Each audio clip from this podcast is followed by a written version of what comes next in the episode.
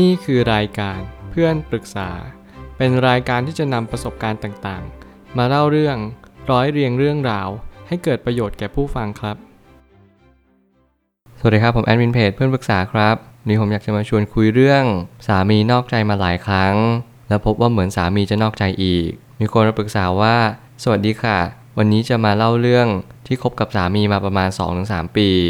มีลูกหนึ่งคน สามีนอกใจหลายครั้ง คุยกับคนอื่นหลายครั้ง แต่ยังอยู่ด้วยกัน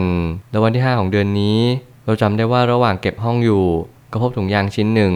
พอมาวันนี้ถุงยางก็เหมือนถูกใช้ไปแล้ว เราก็งงว่าใช้ตอนไหน เพราะช่วงนั้นเรายังเป็นประจำเดือนพอถามแฟน แฟนบอกใช้กับเรา วงเล็บ แต่แฟนเอาถุงยางซ่อนใต้ที่นอนเลย เรานึกทีไรก็นึกไม่ออกว่ามีอะไรตอนไหนทำไมถึงนึกไม่ออก เพราะว่าเราเปลี่ยนผ้าปูที่นอนเลยคิดว่าตั้งแต่เปลี่ยนก็ยังไม่มีอะไรกับแฟนเลยนะ ทำยังไงดี คิดแล้วก็คิดไม่ออกจริง ๆ ค่ะ เรื่องนี้เป็นเรื่องที่ค่อนข้างละเอียดซับซ้อนสักนิดหนึ่งเพราะบางครั้งเราต้องสวมบทบาทที่จะเป็นนักสืบ ที่เราจะไปเสาะแสวงหาความจริง ว่าความจริงของเรื่องราวนี้คืออะไร หน้าที่ของเราก็คือเรียนรู้แล้วก็ตั้งคำถามให้ถูกต้องว่าสุดท้ายแล้วความสัมพันธ์ที่เราอยู่เนี่ยมันทำให้เราระแวงมากจนเกินไปหรือเปล่า หรือว่าความจริงมันปรากฏอีกครั้ง หน้าที่เราคือสืบหาความจริงให้เจอ ถ้าเกิดสมมติเราถามเขาแล้วเขาไม่ตอบ นั่นแหละก็คือคำตอบที่ดีที่สุด ว่าเขาบอกว่าโอเคเราอาจจะเข้าใจผิดบางครั้งอาจจะสงสัยว่าเอ๊ะเราจะเข้าใจผิดเรื่องนี้ได้ยังไง เพราะาเราจำได้ตลอด ไม่ว่าอะไรจะเกิดขึ้น ใครจำได้ไม่สำคัญเท่ากับความจริงคือความจริง ผมเชื่อว่าทุกคนเนี่ยมีความรู้อยู่แก่ใจอยู่แล้วว่า เราทำอะไรลงไป หน้าที่เราคือสอบทานตัวเอง แล้วก็สังเกตตัวเองว่าเราจะยังไปต่อความสัมพันธ์นี้ได้หรือเปล่า หรือเราจะถอยออกมาจากความสัมพันธ์นี้ดี ผมไม่ตั้งคำถามขึ้นมาว่า ถ้าคิดว่าคิดไม่ออกจริง ๆ แล้วก็รู้สึกว่ามันเป็นเรื่องปกติที่เราจะมีความรู้สึกแบบนี้ ก็ลองตั้งคำถามใหม่ว่า ถ้าเรารู้ว่าเขานอกใจเราจะทำยังไงต่อไป ผมคิดว่าเราอาจจะตั้งคำถามผิด แล้วก็ไปนั่งจับผิดเป็นเหมือนนักสืบคนหนึ่งถ้าเกิดสมมุติว่าเราลองเปลี่ยนโหมดดู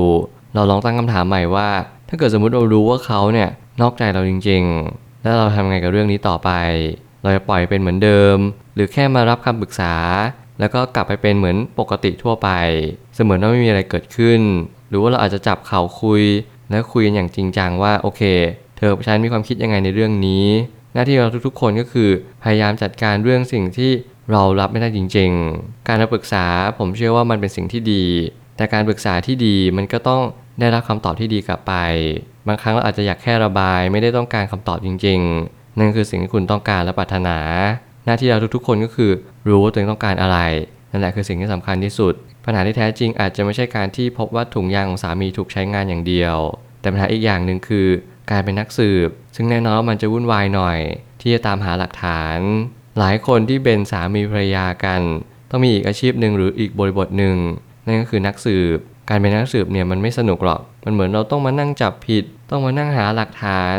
ต้องยอมให้คนคนนั้นจำนวนต่อหลักฐานที่เราหามาได้ ไม่ว่าอะไรก็ตามแต่ เนื่องการเหมือนไล่หาความจริง ความสัมพันธ์ที่เป็นแบบนี้ผมก็ยังเชื่อว่ามันไม่มีความสุขเท่าไหร่ แต่นถ้าเกิดสมมติเราเลือกเลยแล้วตัดสินใจไปแล้ว จนถึงขั้นเรามีลูกกับเขา สร้างครอบครัวทุกอย่างมันก็ดีไปหมด ฐานะที่บ้านก็ไม่มีปัญหา มีปัญหาแค่เรื่องความสัมพันธ์ เราก็ต้องชั่งน้ำหนักดูว่าเรารับได้หรือเปล่า เพราะว่าคนในยุคสมัยนี้ก็มีการนอกใจเป็นเรื่องธรรมดา ไม่ใช่ว่ามันเป็นเรื่องธรรมดาหรอก แต่ว่าทุกคนเริ่มยอมรับได้ ทุกคนกลัวความเหงา ทุกคนกลัวความอับอาย เราเลย ปล่อยเลยตามเลย แล้วก็โอเค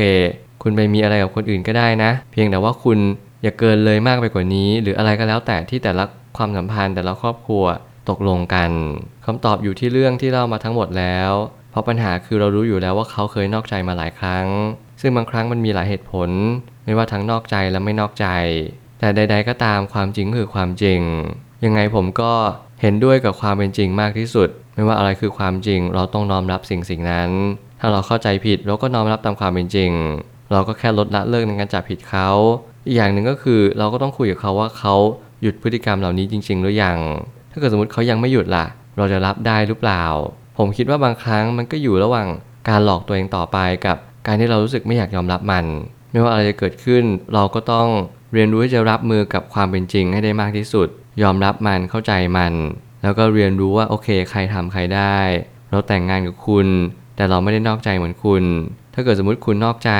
คุณก็ได้รับผลจากสิ่งที่คุณกระทำลงไป ผมเชื่อว่าโลกใบนี้ให้ความยุติธรรมสำหรับทุกๆ คน ใครก็ตามที่โดนกระทำสิ่งเหล่านี้ ผมเชื่อว่าการที่เราโดนกระทำเนี่ยดีกว่าให้เราไปกระทำคนอื่น เพราะอย่างน้อยที่สุดกรรมมันไม่อยู่ที่เรา แต่มันอยู่ที่เขาเอง สังคมสมัยนี้มองปัญหาเรื่องมือที่สามเป็นเรื่องปกติไปแล้ว ซึ่งมันไม่ใช่ความเป็นปกติอย่างแน่นอนก็เพราะมันหมายถึงผลกระทบต่ออนาคต ที่ยากมากต่อการคาดฝันว่าจะเป็นอย่างไรต่อไป ผมเชื่อว่าสิ่งเล็กๆ ที่กำลังเชฟ ความคิดมนุษย์ที่กำลังกรอบ ให้เรามีความเชื่อที่ผิดเพี้ยนไป มันทำให้เด็กรุ่นใหม่ คนรุ่นใหม่กำลังมองหรือว่าเสพ สิ่งที่เขาไม่เคยเข้าใจ เขารู้สึกนะ แต่ว่าเขาไม่สามารถแสดงออกไปได้ รวมถึงเขาก็รู้สึก เพียงแต่เขาไม่เข้าใจว่าเขาจะจัดการความรู้สึกนี้ได้ยังไง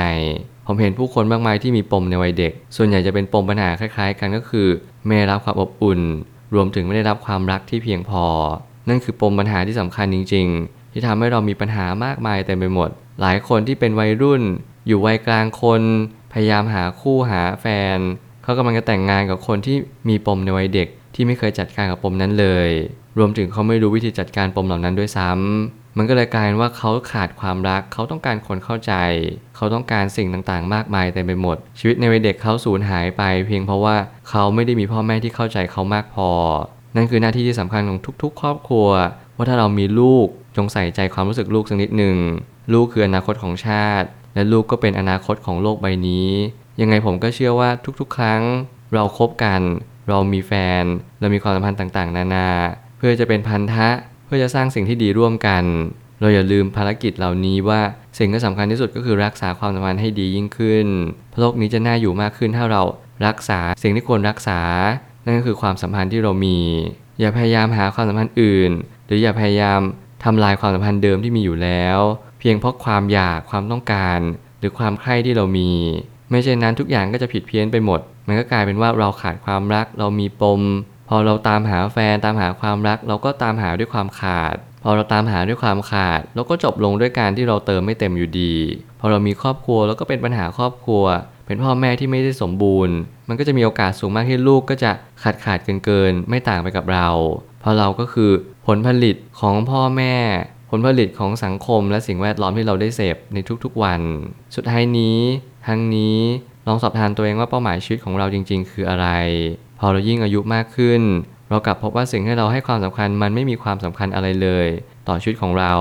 ใช้เวลาตอนนี้ตั้งคำถามให้ถูก หน้าที่ของเราทุกๆคนก็คือ ตั้งคำถามไม่ถูกว่าอะไรสำคัญที่สุดสำหรับชีวิตของเรา อะไรเป็นสิ่งที่ทำให้เราเรียนรู้ว่า เออ วันนี้เป็นวันที่ทำให้เรามีความคิดที่ดีขึ้นคำพูดที่ดีขึ้นและก็การกระทำที่ดีขึ้น เป้าหมายในชีวิตสำคัญมาก มันเป็นเหมือนกับจุดมุ่งหมายที่เราจะต้องเดินไป หากเราไม่มีเป้าหมายในชีวิตเลย เราก็จะเดินสุ่ม เดินมั่ว เดินหลงทาง มันกลับกลายว่าเราก็เดินตามทางความอยากของเรา เราอยากนั่นอยากนี่ไม่อยากนั่นไม่อยากนี่ เบื่อสิ่งที่ไม่ควรเบื่อ แล้วก็ไปอยากได้ในสิ่งที่ไม่ควรที่เราจะอยากได้มัน ชีวิตก็กลับตาลปัดวุ่นวาย แล้วมันก็ไม่มีวันที่จะหยุดแล้วก็จบสิ้นสักทีบางครั้งมีลูกแล้วเราก็กลัวลูกไม่รักเรา แต่เราก็ไม่รู้ว่าเราจะจัดการยังไงกับความสัมพันธ์นี้ดี